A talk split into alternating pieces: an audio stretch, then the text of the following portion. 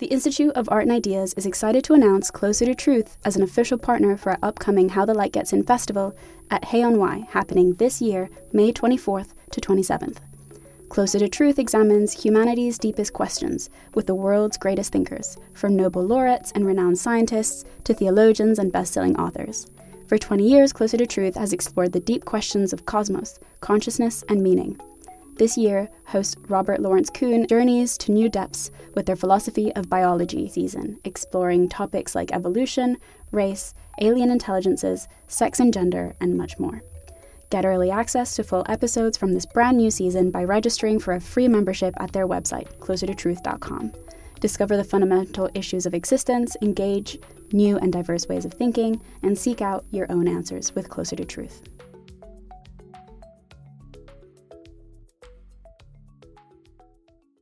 Institute of Art and Ideas, articles, videos, and podcasts.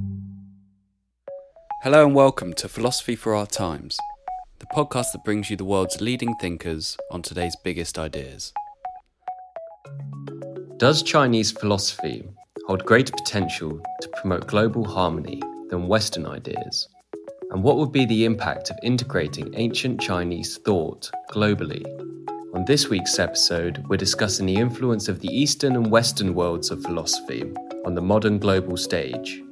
To help us explore the future of philosophy, we're joined by philosopher Julian Baggini, political philosopher Jamie Whyte, and Oxford Professor of China Studies Vivienne Shue. But I mean, what looks like dominance, maybe something a little bit different. If you enjoyed today's episode, don't forget to like and subscribe wherever you get your podcasts. Leave us a review, join the conversation on Facebook and Twitter, and head over to our website, iai.tv. Back now to our host for this week's debate, Isabel Hilton. China's economic rise has been swift and impressive, um, and it seems a reasonable bet that it will soon be. It'll soon eclipse the US economy in the sense that it will become the world's largest uh, economy. But we still imagine even faced with that challenge, that Western ideas will continue to dominate. Um, so, one of the questions we're asking today is Is this an illusion? Um, there are some contemporary Chinese thinkers who argue that old Chinese ideas, such as Tianxia, all under heaven, have a greater potential to promote global harmony than Western ideas of the individual. So, is the sun setting on Western ideas as well as Western economies? Or is Western thought uh, still essential to growth and progress, including to Chinese growth? And is it already embedded in China's success? And I, the opening statement is, is about this relationship between uh, thought and economic success. Um, so the, the question that I want to put to them is do they think that China's influence is going to match uh, its uh, economic rise? But I, by which I mean its influence on thinking, its influence on philosophy. Julian. I think the, the, the, idea that we're moving from a situation where you know, Western hegemony is, is, is a default, it seems undeniable. I mean, the populations are shrinking for a start. I think the Western European, the Western countries now make up, it's certainly less than 20% of the, of the world's population. I think it may be as little as 10, 15 or something. We, we've got other powers, other parts of the world which are uh, growing in economic might, and where economic might grows, other kind of forms of soft power tend to follow. Um, but then I don't really want to sort of get into sucked into this idea of you know Chinese ideas, Western ideas, as though there's sort of this sort of like competition, which region is going to grow. I mean, one thing that's really uh, clear is that the world is is now more interconnected than it ever was, and so the whole sort of notion of these sort of hermetically sealed cultures, uh, you know, competing to be number one, hopefully will become, become less relevant. So I do think we'll see more ideas coming out of not just China but other other parts of the world. A little bit less of a West-dominated conversation here. I don't think it's a matter of you know China's inexorable rise and you know to the, in that kind of almost zero-sum game way of looking at it. That's all for now. We will return to you. Jamie, you're noted as um, a, a, belief in Western indivi- a believer in Western individualism. So, so yes. can you envisage perhaps a more collective uh, approach from Chinese thinking Well, I- I think- rising? Right. Um, let me. I think it will be useful to just be a bit more definite about what we're talking about here. And I don't. I, I, I'm with you, Julian. I don't care about really are these Western ideas or not. But what are the ideas that are associated with, and they partly caused, I think, the great advances in the West from uh, the time of the Enlightenment and the Industrial Revolution on? I think the I, the key ideas here are in the area of inquiry. It was a rejection of authority. So the idea that when you want to know what the world's like, uh, you, there's no place for authority in that area. You can't. It's not up for somebody up to somebody to tell you what the truth is. You've got to find out the truth through empirical methods and so on. And that's a, a big part of why we've been so progressive in the West. Um, then in the political uh, sphere, I think there are really two notions, two ideas that are important. And again, I'm not saying these are exclusively Western ideas, but one is equality. And what I mean by equality here is the, the, that people are born equal in the sense that they aren't, they're due no legal privilege on account of their birth. And that was an important idea. Of course, not fully realized, but nonetheless, it was a principle that we adopted and it was used to criticize uh, ourselves and to make reforms. The other idea uh, is more, uh, one to do with individual liberty. So people should be free in various respects, and we've got some basic ideas about the freedoms due to everybody freedom of association, freedom of expression, in the economic realm, freedom of contract, and freedom of exchange, and so on. Now, these are the ideas that I think are very closely associated with the progress made in the West uh, over, over recent centuries. Now, China has made a lot of economic progress recently, and it's done it by adopting some of these ideas uh, in the economic sphere. So they've moved from a centrally planned economy to something much more like a market economy in which you have some of these economic freedoms uh, that we've had in the West for a long time. And there's been a lot of growth uh, on the back of that. So they've adopted modern technologies and they've entered into global trade and they've made an enormous amount of progress. They haven't adopted the whole package, though. They haven't got all these, what you might call civil or social or personal liberties uh, enshrined the way we do freedom of association and expression and so on. Um, and there's a big question, which I don't presume to know the answer to, of whether or not their progress will continue, whether the, what you might call the catch up progress they've made, will they be able to continue at this rate without those other liberties that, that we have? And I know some scholars who work on this, and most of them say that they think they're skeptical, but I don't presume to know. Now, to get to the final point, will the progress that China has made um, mean that we start thinking, okay, their way of doing things might be better, their ideas might be better? Well, partly because the progress they've made has been by adopting elements of our thinking. I, I don't, I don't think so. Um, but I do think that West, these ideas that I've been talking about are on the decline in the West. I, I think our commitment to them is uh, eroding, but it's for, it's for reasons internal to us. So the idea, a lot of people now believe that these principles that I've discussed are really just a license for the strong in society to push around the weak. Like in an employment contract, freedom of contract and employment, that's just a license from the employer to give the employee a bad deal. Freedom of expression is just a license for the dominant cultural views to be abusive towards people who need to be protected and so on. So th- these ideas are on the rise, and they're, they're banging up against the general principles that I espoused. And it's an interesting question about whether, the, as, as these principles uh, fade a little or are ameliorated, toned down, however you want to put it, will the West continue to be as progressive as it has been? Uh, and uh, we'll, we'll have to wait and see. Big. Thank you. Uh, well, will uh, China's influence on thought uh, match its meteoric uh, rise economically? Uh, not here in the West. I'm, i would agree, I think, with uh, the other other speakers on that. And there are some different reasons for that. I mean, the, the note of panic on the one hand and abiding superiority on the other that are embedded in the questions that we've been given to talk about today. I think we don't really need to take either of those as seriously as, the tone in which they're posed. Is economic success is easy to show. Uh, and we have agreed upon measures for it. And the Chinese, while it's a success, while it hasn't been in the rather heavily freighted um, adjective uh, that was used in the um, in the blurb for this discussion, it hasn't been relentless. They've actually had some ups and downs and, and some disasters and, and mixed results. Uh, nonetheless, um, it, it has been uh, something that we, we cannot possibly uh, fail to see. It has implications for everyone around the globe, and so it's been taken notice of. Chinese ideas, uh, however, uh, or what cultural or philosophical or moral and ethical superiority would look like, or success, or, or progress, that we don't agree on around the world as, as easily. And so I think it's going to be very difficult to, for the Chinese to make claims that are, are, can be held up and, uh, and, and defended that uh, what they have to offer to the world is really uh, superior, uh, in some way better. Anyway, cultural and ideational change is uh, something that happens more slowly uh, than certainly the kind of economic change we've seen in the last couple of decades in, in, in China.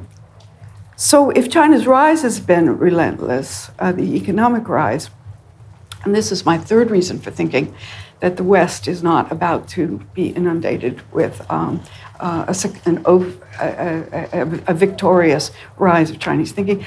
So too has relentless has been um, the drone of uh, hostile attitudes expressed toward the Chinese, warnings in the West continually, uh, especially since the rise of the uh, Communist Party some 70 years ago now, that um, what China has thought is, is, is dangerous.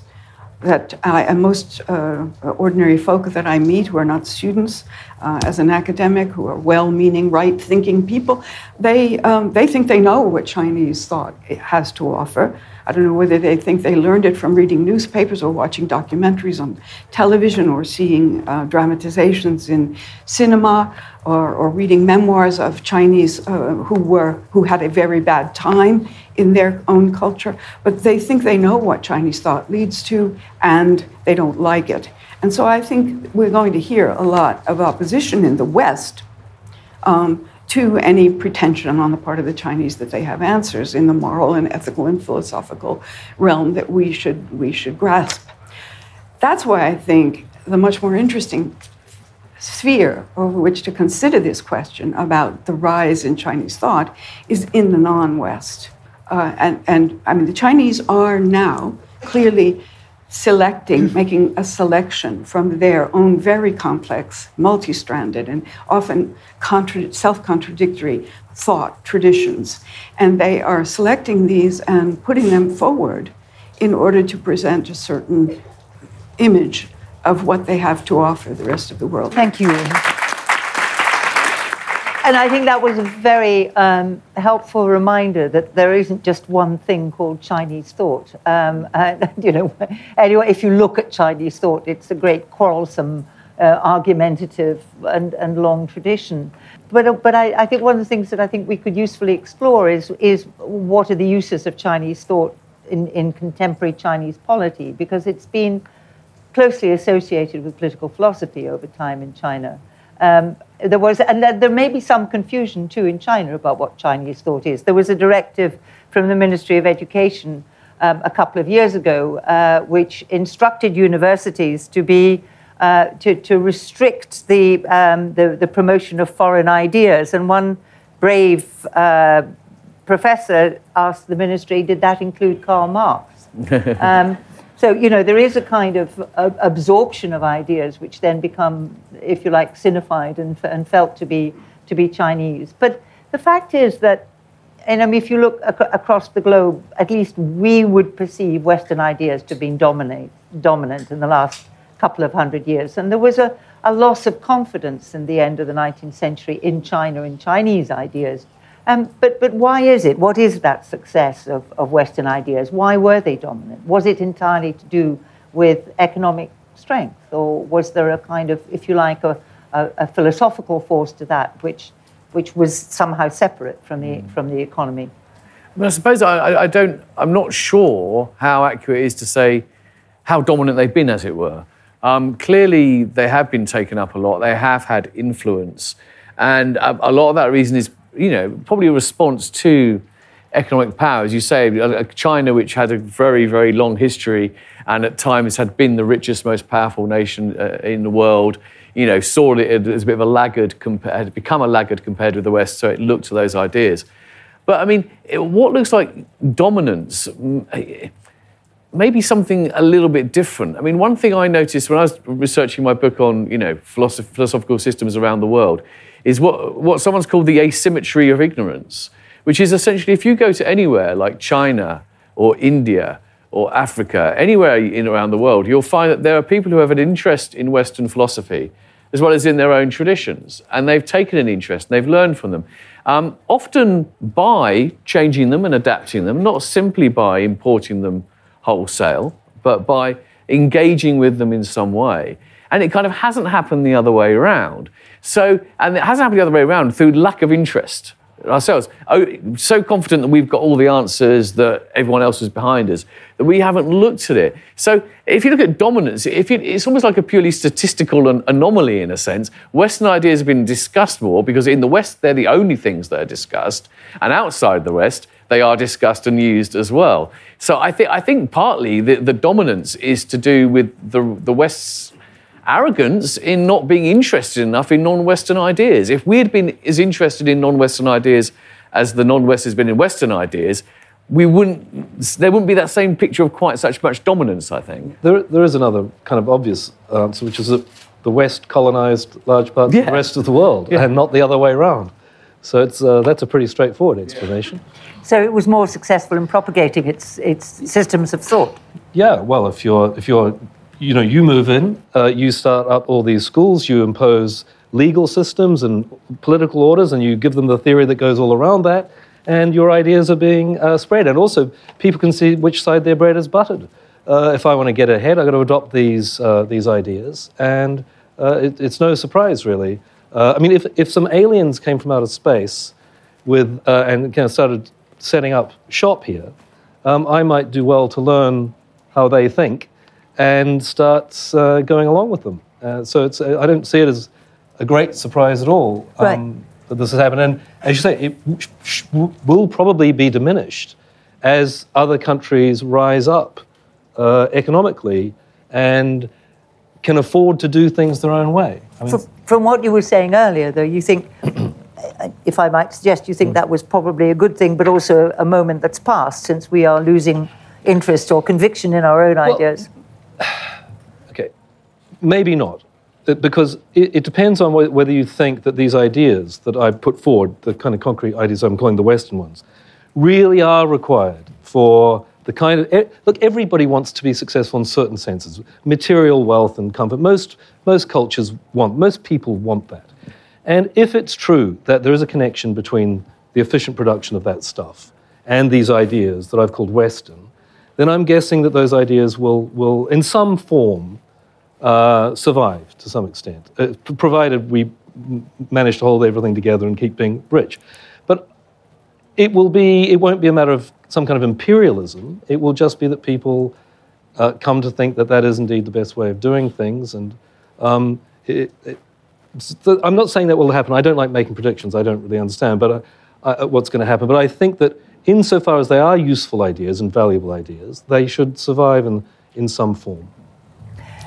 Uh, may I say, I, I, think Jamie's quite right to point to colonialism and, uh, and its influence, but Julian is all right, also right to say that that doesn't mean that uh, Western thought was imbibed as a whole or in, taken in as a whole meal. I think it's been received more as a buffet of in, in different nuggets, which are interesting and can be sampled and, and rejected if they don't um, meet uh, expectations.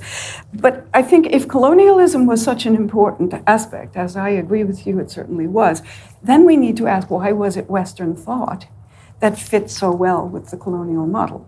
What was it then? And here I would give an essentially technologically based kind of, of answer. I would say that Western ideas fit well with the kind of technologies that were available during that era. When people were um, moving around the globe in uh, sail, under sail, and using astrolabes, and then by steamships and using sextants, and then by um, submarines and using sonar, um, and, and even by family auto cars. Those were times when the values that we associate with Western thought humanity as the measure of all things, the individual, empirical investigation, boldness, imp- uh, uh, rationalism, um, and scientific investigation, um, and free enterprise, um, individual rights and preferences, rational actors taking bold actions. And these things all fit very well with that kind of technology. And that would lead us then to wonder, I think, whether the 21st te- century technologies that we are coming on now, digitalization, uh, big data collection and mining, um, robotics, all, all, of these uh, will fit themselves so well to um, those core values that we think of as unchanging and part of our Western heritage and what we have to offer the world. It might be that individuals uh, would be less well equipped, uh, and uh, it will be large corporations, it will be uh, state corporate groups and enterprises. Um, that will be in a position to manage those kinds of technologies, if indeed they're managed at all.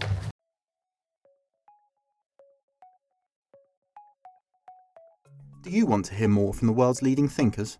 If the answer to that question is yes, subscribe to iai.tv for unlimited access to thousands of debates, talks, articles, academy courses, and live events.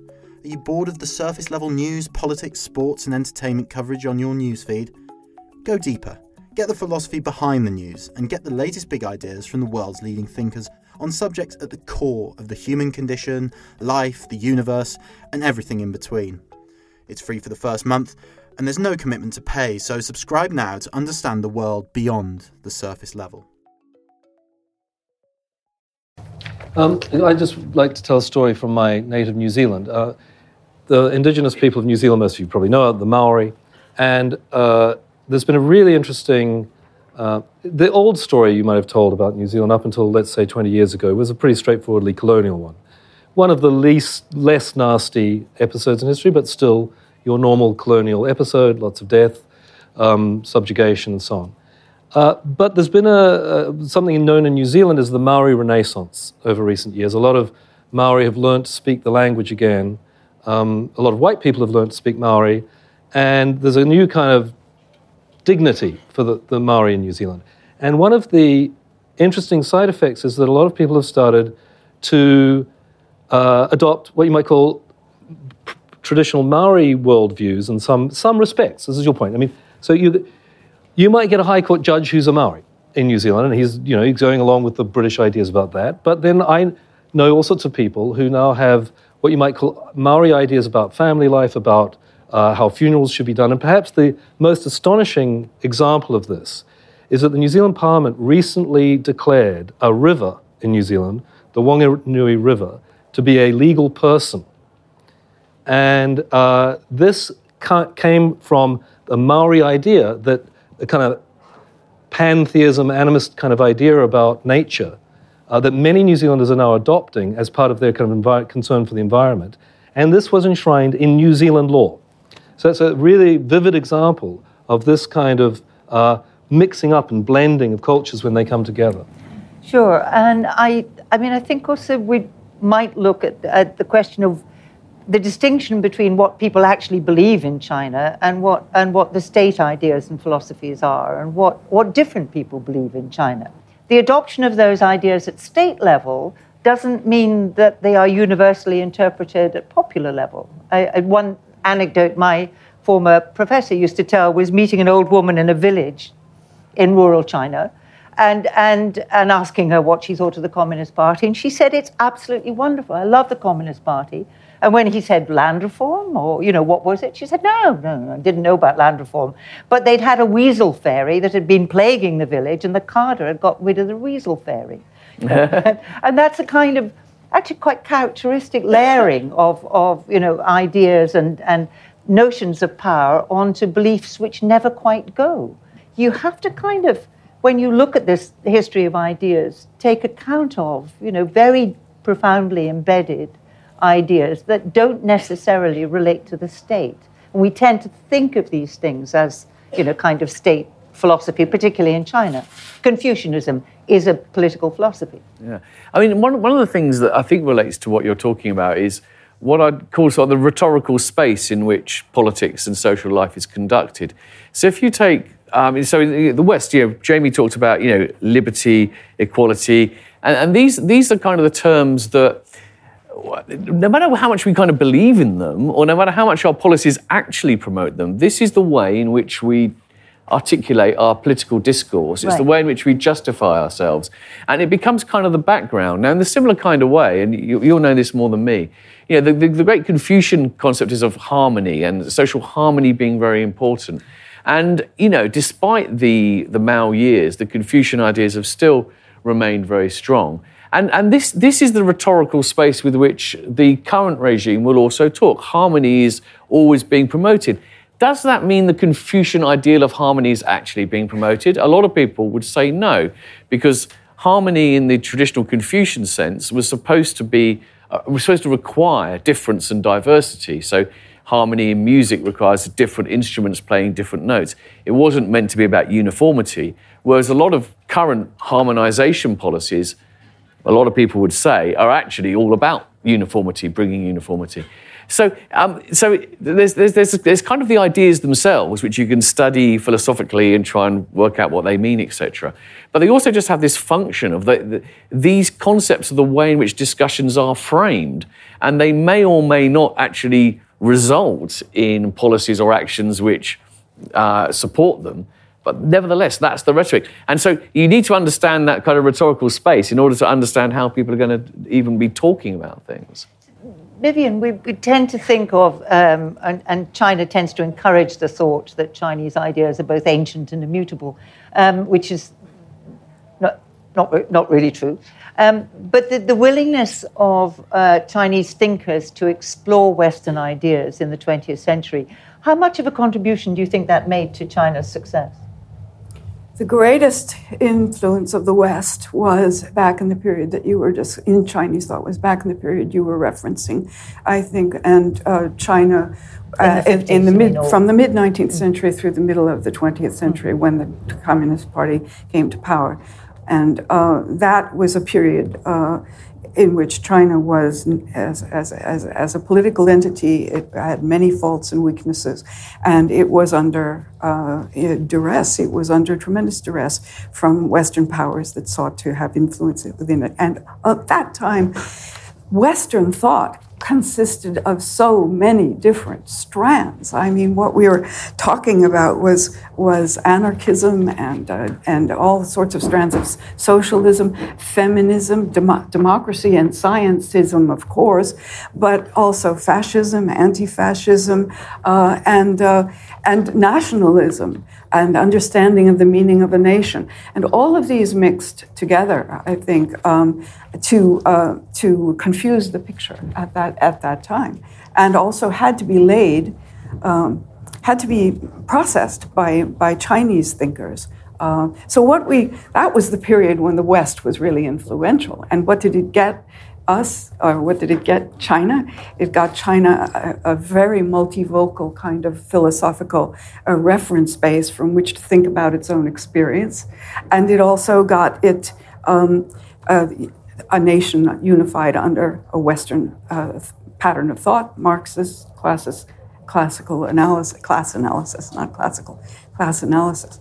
So um, that was the time. Now, um, after then, they followed 30 years of relative isolation from the West, Western influences, and then a de- deliberate, uh, staged process of opening and catching up with the West, accepting this, this uh, narrative of progress and the West being advanced and catching up with. But at that point, what did the Chinese look at primarily? I think they looked at science, technology, and corporate uh, practice in the West, which they all thought could be useful. Those were the things that they studied and tried to integrate into their own systems of governance and, and uh, how the party state orders itself and gradually have, uh, have in a staged and cautious way, taken some of those ideas on board, but not liberty, democracy, and uh, not even fully scientism, because those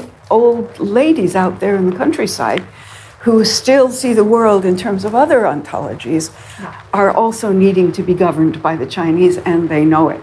But, but that's also true in the West. I mean, for example, I believe there's a great resurgence of interest in astrology um, amongst uh, millennials. And astrology doesn't really fit with the scientific uh, approach to life. And if you, your story about going to the country and talking to these people, if you were to talk to, you know, most British people, they wouldn't articulate some coherent kind of uh, classical liberal set of ideas. They've got all sorts Sure. of ideas from all over the place. Right. It's kind of like it's the it's the official story about us, and it's the maybe it's the establishment Yeah. ideals, but there's a huge range of there's a lot of kind of I don't, I don't mean this pejoratively, but there's kind of chaos out there. Sure, sure. But uh, we- we've got, I mean, I, I want to kind of move, if you like, to the, to, to the contemporary moment because, you know, China's entering yet another new phase with, with you know, China goes global, if you like. Um, the contemporary articulation of Chinese political philosophy is of interest to all of us, I think.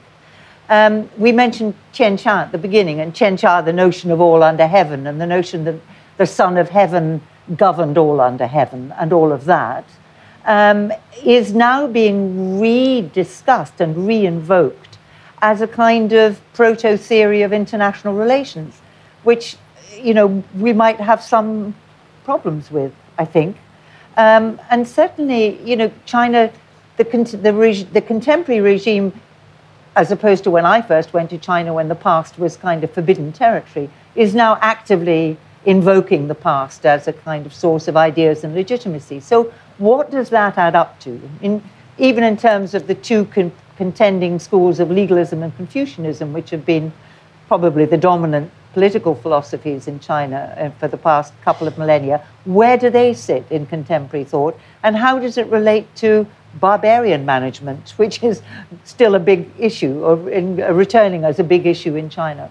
Uh, the one Chinese philosophy that we haven't highlighted so far is um, is uh, Taoism, and I, I really think that uh, Tianxia, um, as a concept and the mandate of heaven, um, which we associate with Confucianism because the Confucianists were so much more successful in advertising and themselves, is really at, at heart, um, it, it, it stems from a Taoist philosophy, and it it has to do with harmony, as Julian was saying. It has to do with hearing the the tone, the sound, the musical sound and vibration of the of the universal, and you putting that through the imperial vessel, the emperor, and then radiating it out to bring about harmony throughout everything, all under heaven.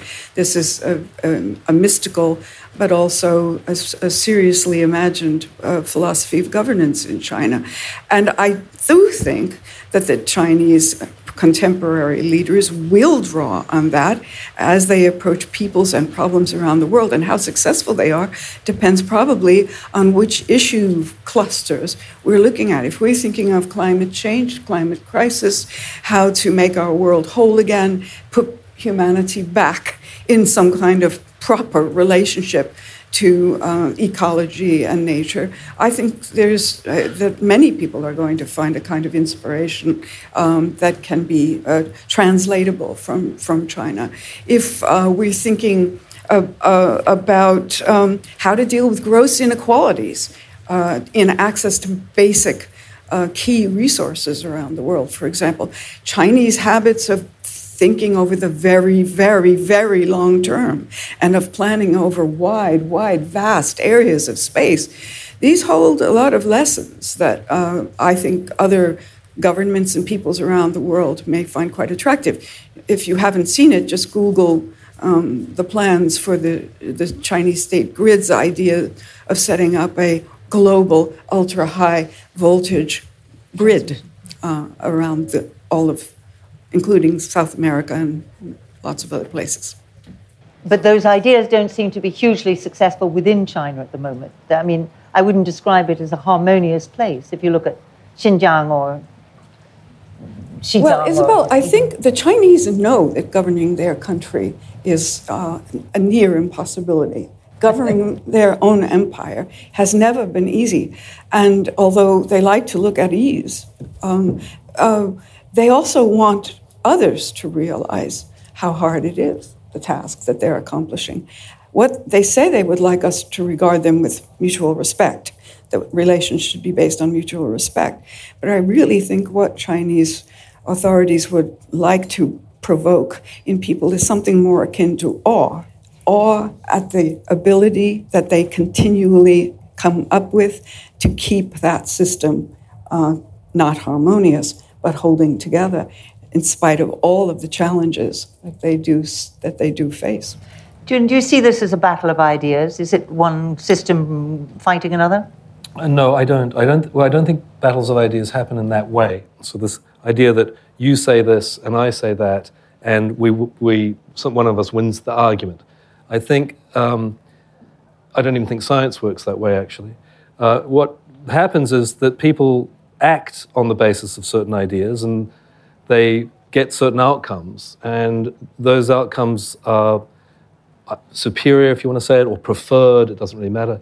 They, they get that's that's how the battle takes place indirectly through the effects of the ideas, and it, as, it takes a very long time, and it's never exactly clear who's won when and exactly what way. But I, I, I don't like this idea of a battle of ideas. It's a it's, it's not even a battle. Uh, it's you know you're you you could uh, imagine it's more like golf, you know. In golf, you don't actually interact with the other player. You just try to get your balls in uh, quicker. Uh, it's not like boxing or tennis. It's more like golf, um, and and you don't you don't even have to have a winner. It's not even clear who the winner is, right? In these things, um, or that that any at any point in history, there are lots of ideas blowing around, lots of different ways of doing things all around the world, and I don't need, think we need to say, well, these guys have won.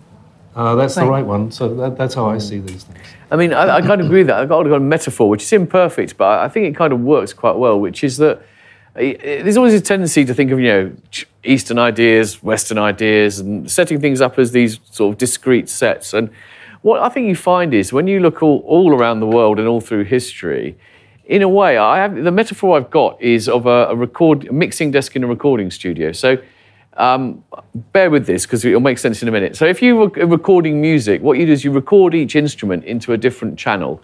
And then when you're producing the final record or download, you, you, you, you, you adjust the levels of each instrument to the correct volume so that the overall sound is how you like it.